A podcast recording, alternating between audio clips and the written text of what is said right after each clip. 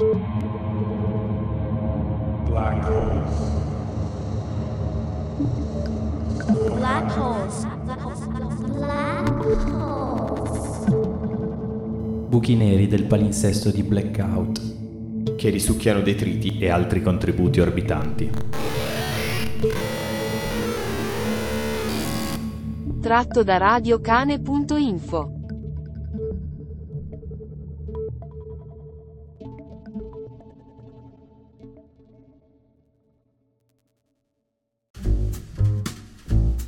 I Volsci erano quasi tutti calabresi, insomma.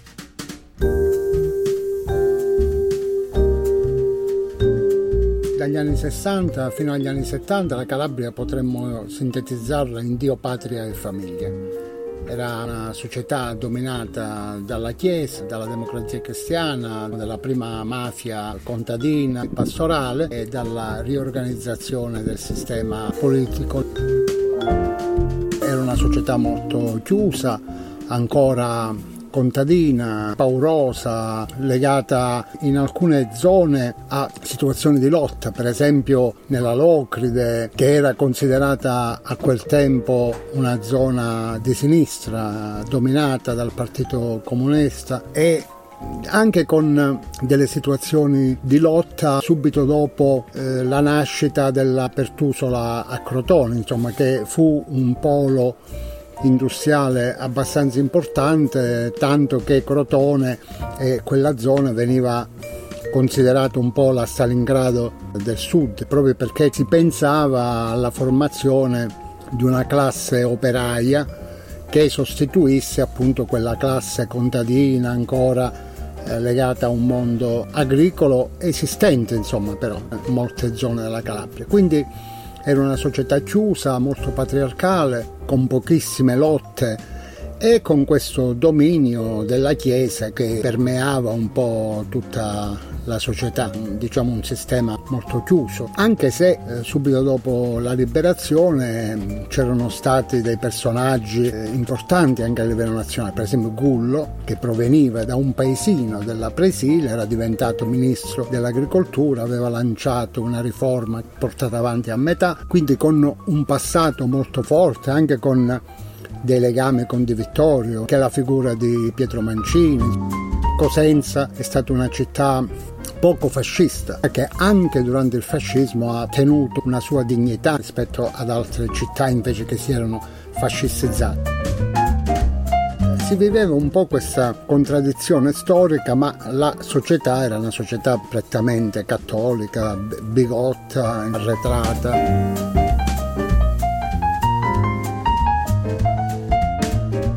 Partito Comunista era un, un partito ancora di classe, legato, eh, legato ancora specialmente al, al mondo agricolo, con delle presenze operaie nella zona del Crotonese dove eh, ci fu questa grande fabbrica di alluminio, eh, la Pertusola appunto di Crotone. Quindi c'erano queste due anime con una classe dirigente del partito ancora legato insomma alle lotte di classe, con una, una dirigenza abbastanza eh, togliattiana, chiaramente, quindi legata un po' a un'idea centralista del partito, però con una propria autonomia a livello regionale. Pensiamo che in Calabria lo scontro subito dopo la liberazione nello stesso Partito Comunista avvenne attorno alla nascita della Repubblica di Caulonia, che eh, ha avuto un eco molto forte non solo nella Locride, ma un, un, po' in tutta la Calabria perché Pasquale Cavallaro, che era l'ideatore e il promotore di questa Repubblica, era diciamo, un dirigente del Partito Comunista con delle idee abbastanza particolari che però andarono a scontrarsi immediatamente con il comunismo togliattiano della svolta di Salerno, della pacificazione, del disarmo dei partigiani, per cui fu lo stesso Partito Comunista calabrese che per prima presentò Cavallaro come un pazzo, come un folle, come un personaggio eh, folcloristico e non invece come un, un pensatore, uno che aveva le idee abbastanza chiare su come eh, continuare la lotta aperta dai partigiani, in quanto appunto Cavallaro era uno che aiutava materialmente la lotta partigiana mandando e ricevendo le armi degli americani che sbarcavano le armi, sbarcavano nella zona della Locride. E lì ecco ancora abbiamo una mafia legata, non dico in modo organico con il Partito Comunista, però persone comuniste che avevano semmai lottato per le occupazioni delle terre, eh, non erano state direttamente coinvolte nel regime fascista, che erano rimasti socialisti, che erano rimasti comunisti anche durante il fascismo, con ehm, un'emigrazione specialmente verso l'America negli anni del fascismo che addirittura portarono un emigrato di Caulonia a diventare generale dell'esercito americano che doveva vedere come portare le armi ai partigiani. Quindi figure di un certo livello che avevano rapporti con questa uh, società, tanto che gli sbarchi avvenivano nella Locride e poi da lì con i camion delle patate che allora andavano verso l'Emilia Romagna portavano le armi ai partigiani. Un ruolo abbastanza importante quello di questi compagni legati al Partito Comunista che però furono proprio schiacciati dallo stesso Partito Comunista perché fu proprio Togliatti che allora era ministro della giustizia che dette l'ordine di, eh, che la Repubblica di Caulonia doveva immediatamente essere repressa, arrestati e tutti quanti mandati fuori dal Partito Comunista. Questo Partito Comunista che ormai si adegua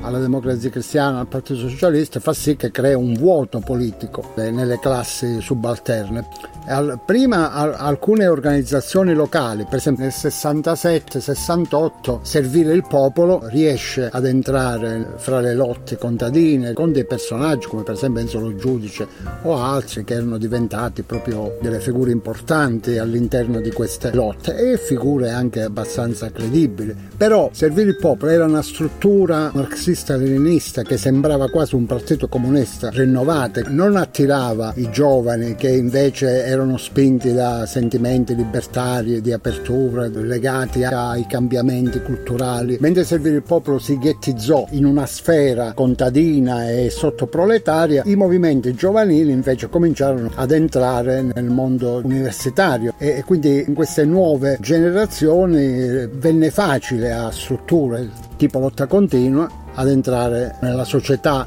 e, nel, e nei movimenti giovanili. Lotta continua cominciò a organizzarsi bene a Cosenza, poi nella Locride. Mimmo Lucano fu uno di quelli che era appunto all'interno di questo movimento,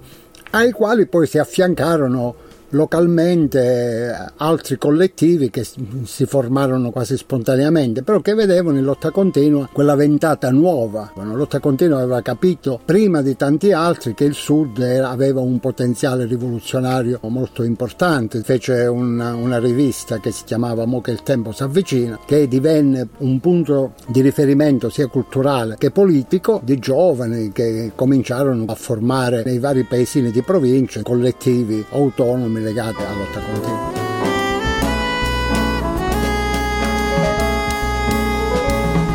Anche la presenza di gruppi anarchici era, aveva sua importanza. Cioè, pensiamo per esempio che a Cosenza c'era una sezione legata al situazionismo che si chiamavano Gatti Selvaggi, che appunto dal 68 in poi fecero delle azioni situazioniste, così come le sezioni anarchiche di Reggio Calabria, di Lamezia, anche nel Tirreno Cosentino, nell'Alto Tirreno Cosentino c'erano delle presenze anarchiche legate a Umanità Nova, alla Federazione Anarchica Italiana.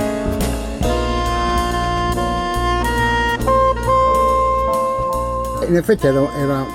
una grande utopia. Intanto non si chiamava autonomia operaia ma autonomia proletaria, proprio perché parti, si partiva proprio da questa analisi che si faceva del territorio, un territorio privo di fabbriche oppure dove c'erano delle fabbriche controllate dal sindacato e dal Partito Comunista, però un'enorme provincia diciamo libera, abbastanza legata a una illegalità di massa che esisteva. Cioè la mafia calabrese per esempio non riusciva a controllare questo proletariato e sottoproletariato che viveva appunto con rapine, con, con furti, grandi operazioni di assalti a, a banche erano fatte da gruppi autonomi, da proletari che non erano legati né all'andrangheta né a gruppi politici, quindi c'era un territorio ribelle in sé.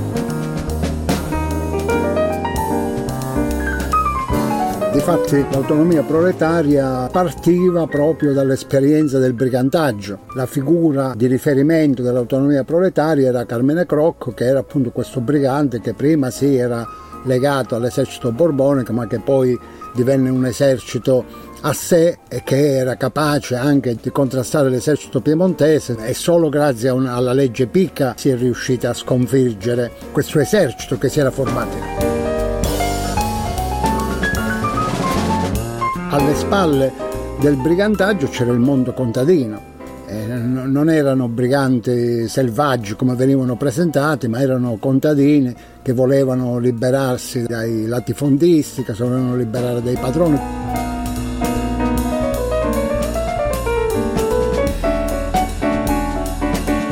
Riferimenti nostri erano le esperienze dei briganti, pensavamo noi per esempio all'occupazione non solo delle terre, ma per esempio all'occupazione dei paesi.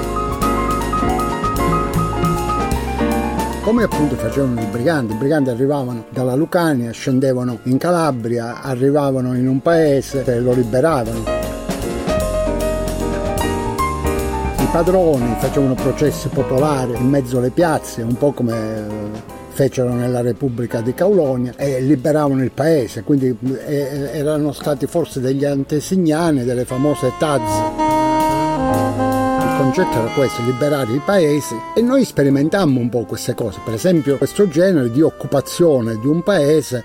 avvenne in un paese del Tirreno calabrese che si chiama Grisolia, dove c'era una sezione anarchica abbastanza organizzata. Avvenne il licenziamento di 20 operai che stavano costruendo una strada. Fu proclamato dal comune, che era un comune tradizionalmente del Partito Comunista, e quell'assemblea pubblica eh, organizzata nel municipio sfuggì di mano al sindaco e al consiglio comunale e le venne fuori l'idea del paese.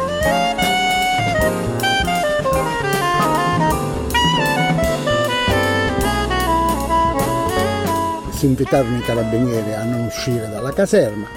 eh, si cacciarono i preti considerati legati alla democrazia cristiana e si proclamò un'assemblea pubblica popolare che avrebbe tenuto chiuso il paese fino a quando questi operai non venivano assunti.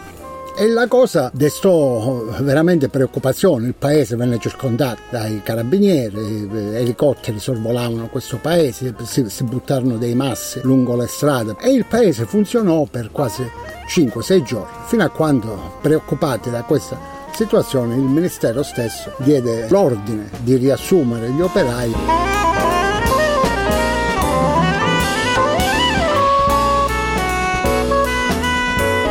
Quella fu la dimostrazione che in effetti questa via che l'autonomia proletaria aveva indicato si poteva percorrere, cioè si poteva passare dal semplice sindacalismo a una forma nuova che appunto passava attraverso l'assemblea di popolo, attraverso l'autonomia nell'autogestione di un paese. Si sperimentò una funzione nuova nel 78 in un altro paese vicino a Grisolia che si chiamava Verbicaro dove c'era una casa del popolo, veniva chiamata casa del popolo ma era praticamente lotta continua, eh, autonomia e anarchici. Eh, Verbicaro pure in un paese storico della sinistra, del Partito Comunista, dove quando ci sono le elezioni le lotte sono fra liste di sinistra. In questo paese non esiste eh, una, una destra classica, un centro classico e una sinistra classica. Esistono delle sinistre che ne so, nel, nelle ultime elezioni hanno, hanno concorso alle elezioni Rifondazione Comunista eh, e PD. In questo paese si sperimentò invece una via diciamo, istituzionale dove questa Casa del Popolo decise per la prima volta di presentare una propria lista contro il PC di allora e vinse le elezioni portando il primo sindaco di lotta continua d'Italia, il primo e forse l'unico.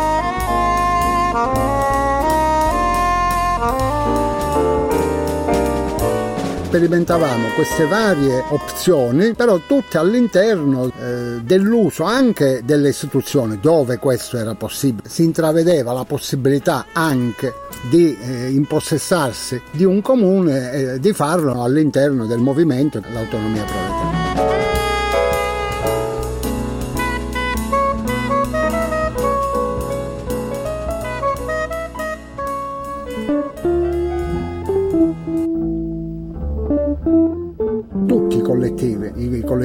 Paesi. In tutto il meridione forse c'erano 150-200 collettivi, in Calabria c'erano una quarantina, erano quasi tutti spontanei, non avevano una struttura, che ne so, un segretario, un responsabile, quindi erano tutti collettivi che avevano come, come forma organizzativa l'assemblea. Anche a livello regionale c'era l'assemblea, c'era l'assemblea proletaria dell'autonomia proletaria calabrese che si riuniva due volte, tre volte l'anno e che dava dei percorsi di lotta da fare ma che non erano delle linee guida, cioè non è che c'era un congresso regionale. Le assemblee importanti sono state una a Cosenza, un'altra a Palermo, un'altra a Taranto e in questa assemblea arrivavano i collettivi, in assemblea potevano essere 100, poi a Palermo 150, poi in Campania potevano essere 30, insomma per far capire era un movimento così plastico, senza una struttura molto spontanea, che viveva anche di questo nomadismo che c'era. Non stavamo mai fermi nello stesso posto, cioè in una stessa giornata potevamo essere a Reggio Calabria la mattina dopo a Crotone, la sera a Napoli, con una tranquillità e una facilità che oggi io stesso non riesco nemmeno a, pensare come si faceva. E riuscivamo ad avere queste forme di comunicazione fisica senza Facebook, senza Whatsapp, cioè l'elemento più avanzato era il fax, però avevamo la parola, la fisicità dei punti di aggregazione dal 76 in poi questo lancio che fece Primo Moroni da Milano dice costruiamo mille punti rossi e da lì da questa idea in tutta Italia cominciarono a, a nascere questi centri di documentazione queste librerie e io ne aprì una nel 77 a Diamante poi ne aprimo un'altra a Paola poi ne aprimo un'altra ad Acri. Avevamo appunto quest'idea di portare intanto avanti le riviste che facevamo, i giornali che facevamo, quindi avevamo l'esigenza di avere dei punti fissi dove poter portare eh, non solo degli indirizzi di lotta, però almeno la, la, cultura che noi volevamo. Era strano che arrivavi in un paesino sperduto della Calabria, entravi in una in una trattoria o in, un luogo, per esempio a Bivongi c'era una cantina gestita da compagni, arrivavi in questa cantina in un paese sperduto vicino, vicino all'Aspromonte trovavi Re nudo. Come cavolo è arrivata lì? come è? Chi se la leggeva? Eh, però era questa la passione che, che, che c'era. Si parla spesso di quello che è successo qui a Milano, a Parco Lambro, però si sa poco di quello che è successo a Licola l'anno prima. E quindi c'è stato un, un festival del proletariato giovanile dove ci fu un, corteo di nudi eh, dentro l'icola. Tutta la gente dal, dal, campeggio si riversò nuda nel paese, andò a mare a farsi il bagno tutti nudi perché il giorno prima un carabiniere si era permesso di andare nella spiaggia a fermare dei ragazzi che stavano nudi, intimandogli di, di vestirsi. Cioè, bastata questa sciocchezza per scatenare questa cosa. Quindi c'erano questi vari sentimenti, questa passionalità che investiva tutti i giovani in una Calabria che era rimasta in ogni caso democristiana, legata alla Chiesa, con una Chiesa molto reazionaria, molto forte, che controllava le parrocchie, che controllava i preti. A Gioiosa Ionica la figura di Don Bianchi, per esempio, rivoluzionò in un certo qual modo il mondo cattolico bigotto in contrasto a un altro prete Don Stilo che invece era legato alla mafia e che veniva contrastato da un gruppo anarchico di Africo che era un paese con una forte incidenza mafiosa, una mafia pure che piano piano si stava trasformando, insomma, stava diventando appunto come diceva prima autonoma dai partiti, che stava acquisendo una sua una sua configurazione mondiale, un suo riconoscimento mondiale. La figura di questo Don Stilo era abbastanza importante nella Locride perché era un punto di riferimento delle varie famiglie, lui aveva fatto un diplomificio, diciamo come si, si, si dice adesso, e, e, appunto gestiva attraverso questo diplomificio, gestiva i poteri politici dei, dei vari paesi della zona. Don Bianchi fu uno di quelli, l'unico che contrastò Don Stilo, lo contrastò pubblicamente, lo contrastò appunto con, con molto coraggio. E questo appunto significò molto nei ragionamenti che si facevano all'interno dei collettivi, dell'autonomia proletaria. Per esempio ci fu un libretto importantissimo, l'Aspersorio e la Lupara, fu uno dei primi esperimenti di controinformazione fatta dal basso da questi compagni che ebbero il coraggio di stampare questo, questo librettino e diffonderlo in tutta la Calabria.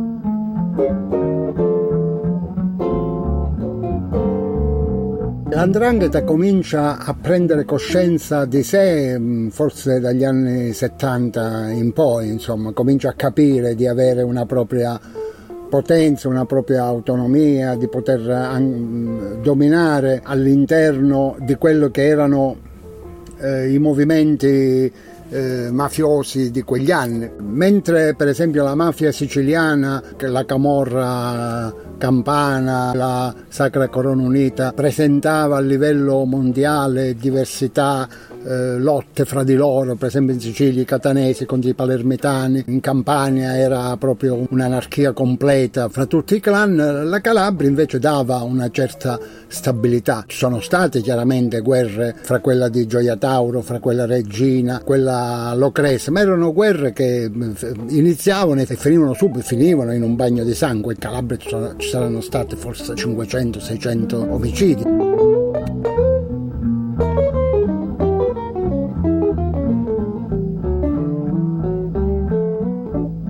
È stato questo che piano piano ha fatto sì che l'andrangheta non solo avesse l'assenso da altre mafie a livello mondiale, ma poi piano piano anche a ramificarsi in, in Italia. E quindi fu l'andrangheta che si sganciò da qualsiasi legame dal Partito Comunista, eh, dalla democrazia cristiana, nei quali partiti poi è rientrata comandando, quindi non era la politica che comandava era l'andrangheta che decideva a questo punto chi portare avanti, chi fare leggere, chi non fare leggere oppure chi fare fuori.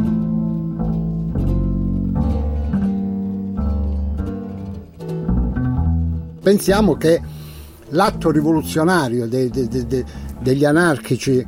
antagonisti di Africa fu quella di partecipare alla festa del paese nella piazza eh, si faceva la tarantella finale e la tarantella veniva gestita dal boss mafioso di Africa al quale le, le famiglie si rivolgevano dicendo fammi ballare mia figlia col figlio di quell'altro, fammi conoscere nel ballo e, e, quindi tu che sei il capo della tarantella chiama queste persone per farli conoscere e l'atto di rottura che sembra una sciocchezza oggi, quale fu? Fu quello che i, i compagni anarchici cominciarono a ballare liberamente all'interno della piazza, scavalcando questo boss mafioso che si vide depauperato del potere di poter gestire la tarantella, che però che voleva dire? Voleva dire appunto gestire il paese.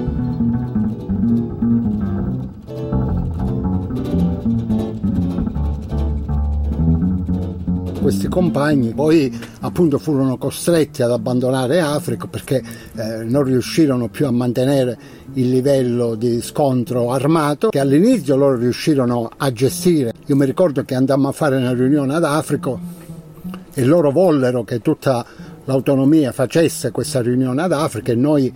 un po' preoccupati, loro dissero no, non vi preoccupate, venite, vi veniamo a prendere noi alla stazione con i fucili, non vi preoccupate. Cioè, I livelli erano, erano questi, insomma, andare in assemblea e avere delle persone armate che controllavano che ci fosse il livello di sicurezza attorno a, attorno a chi partecipava.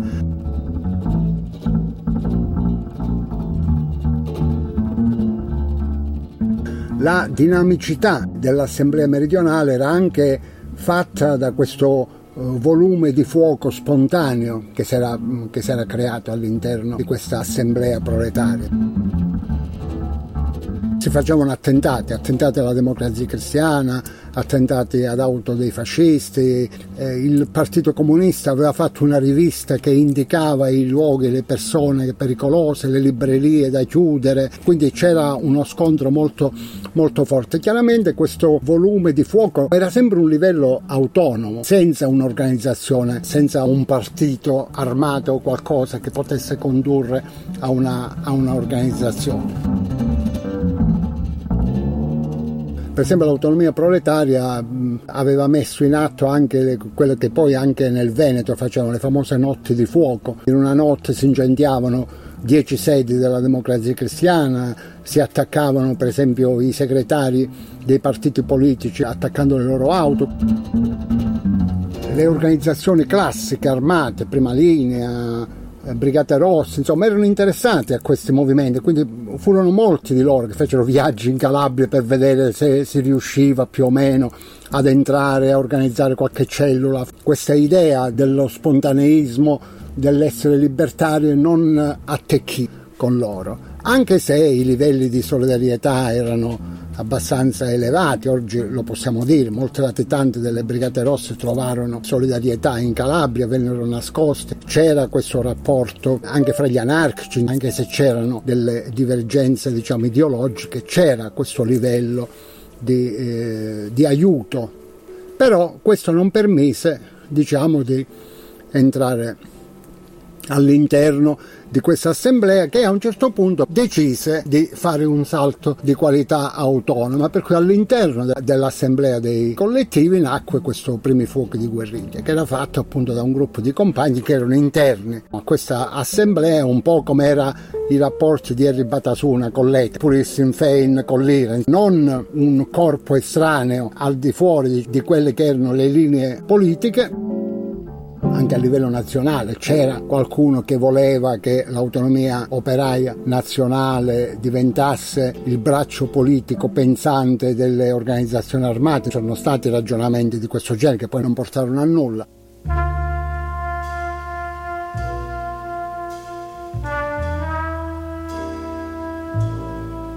In Calabria i primi fuochi di guerriglia nacquero all'interno di questa assemblea e fecero insomma diverse azioni però seguendo sempre il corso di quelle che erano le linee dell'assemblea attentate alle cose non alle persone. Ci fu un attentato importante al primo cervello elettronico. C'era questo grande cervello elettronico che era nato a Rende ufficialmente doveva servire all'organizzazione dell'università e invece i primi fuochi di guerriglia la videro come un controllo di questa università e venne distrutto, l'azione venne rivendicata dall'assemblea, così come altre azioni erano tutte interne a una certa logica che l'assemblea dei collettivi portava avanti.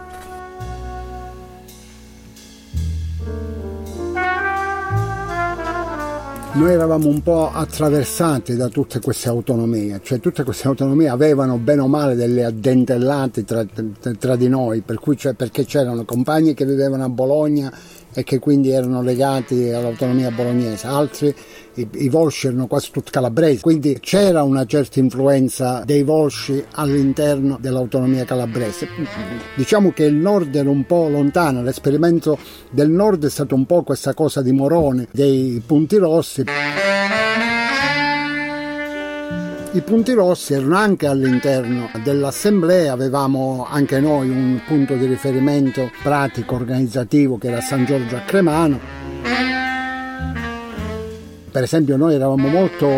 innamorati di controinformazione, insomma era una rivista che ci piaceva perché eh, rientrava un po' nella nostra logica di stare legati ai territori, di fare inchiesta, di entrare nei gangli del, del, sistema per come veniva organizzato. Per... Volevamo fare qualcosa di simile anche noi. Controinformazione veniva in tempo reale, grazie a questi centri di distribuzione che noi avevamo, veniva distribuita nei nostri territori, eh, così come usciva a Milano, usciva pure in Calabria, a Cosenza, a Catanzaro, a Reggio Calabria. E quindi eravamo molto legati a, a questo, però nessuno era pre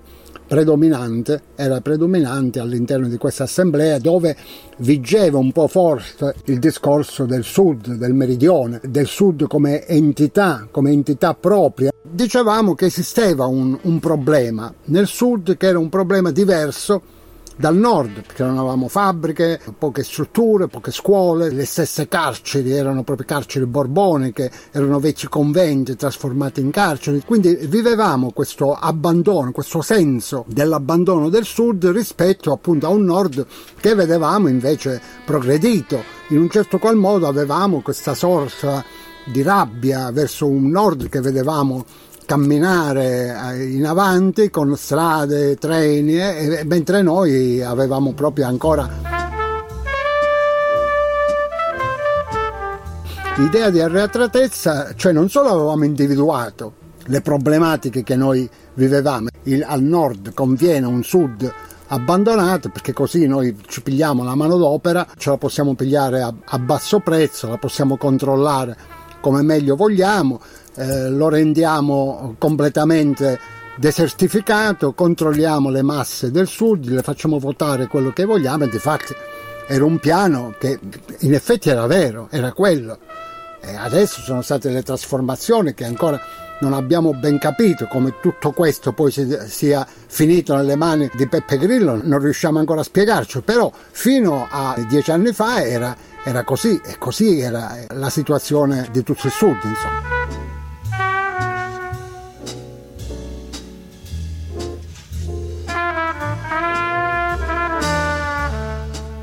Magistratura individua un gruppo di 20 persone, questi qua sono quelli che tengono in mano un po' tutta la situazione, i capi della situazione, quello gestisce i proletari in galera, l'avvocato tal dettagli, i professori, questi gestiscono l'Università della Calabria che era vista sempre come un centro eh, sovversivo, questi altri gestiscono le radio, gestiscono le librerie, e quindi si fanno un piano loro, però non avevano le prove, quindi si inventano una montatura gigantesca e parte la repressione. Centinaia di perquisizioni, centinaia di fermi, di arresti e poi il conseguente processo. Siccome noi non avevamo una struttura organizzata, siccome erano, erano tutti collettivi abbastanza spontanei, non c'era una struttura organizzata, non, non riuscì a mantenere l'ondata ripressiva e questo sfilacciò fino a quando è scomparsa per molti anni, per rinascere però con il movimento della globalizzazione. Questa è stata la stranezza temporale di quello che è avvenuto. Le stesse persone che erano negli anni 80, diciamo all'interno di questo processo, a vario titolo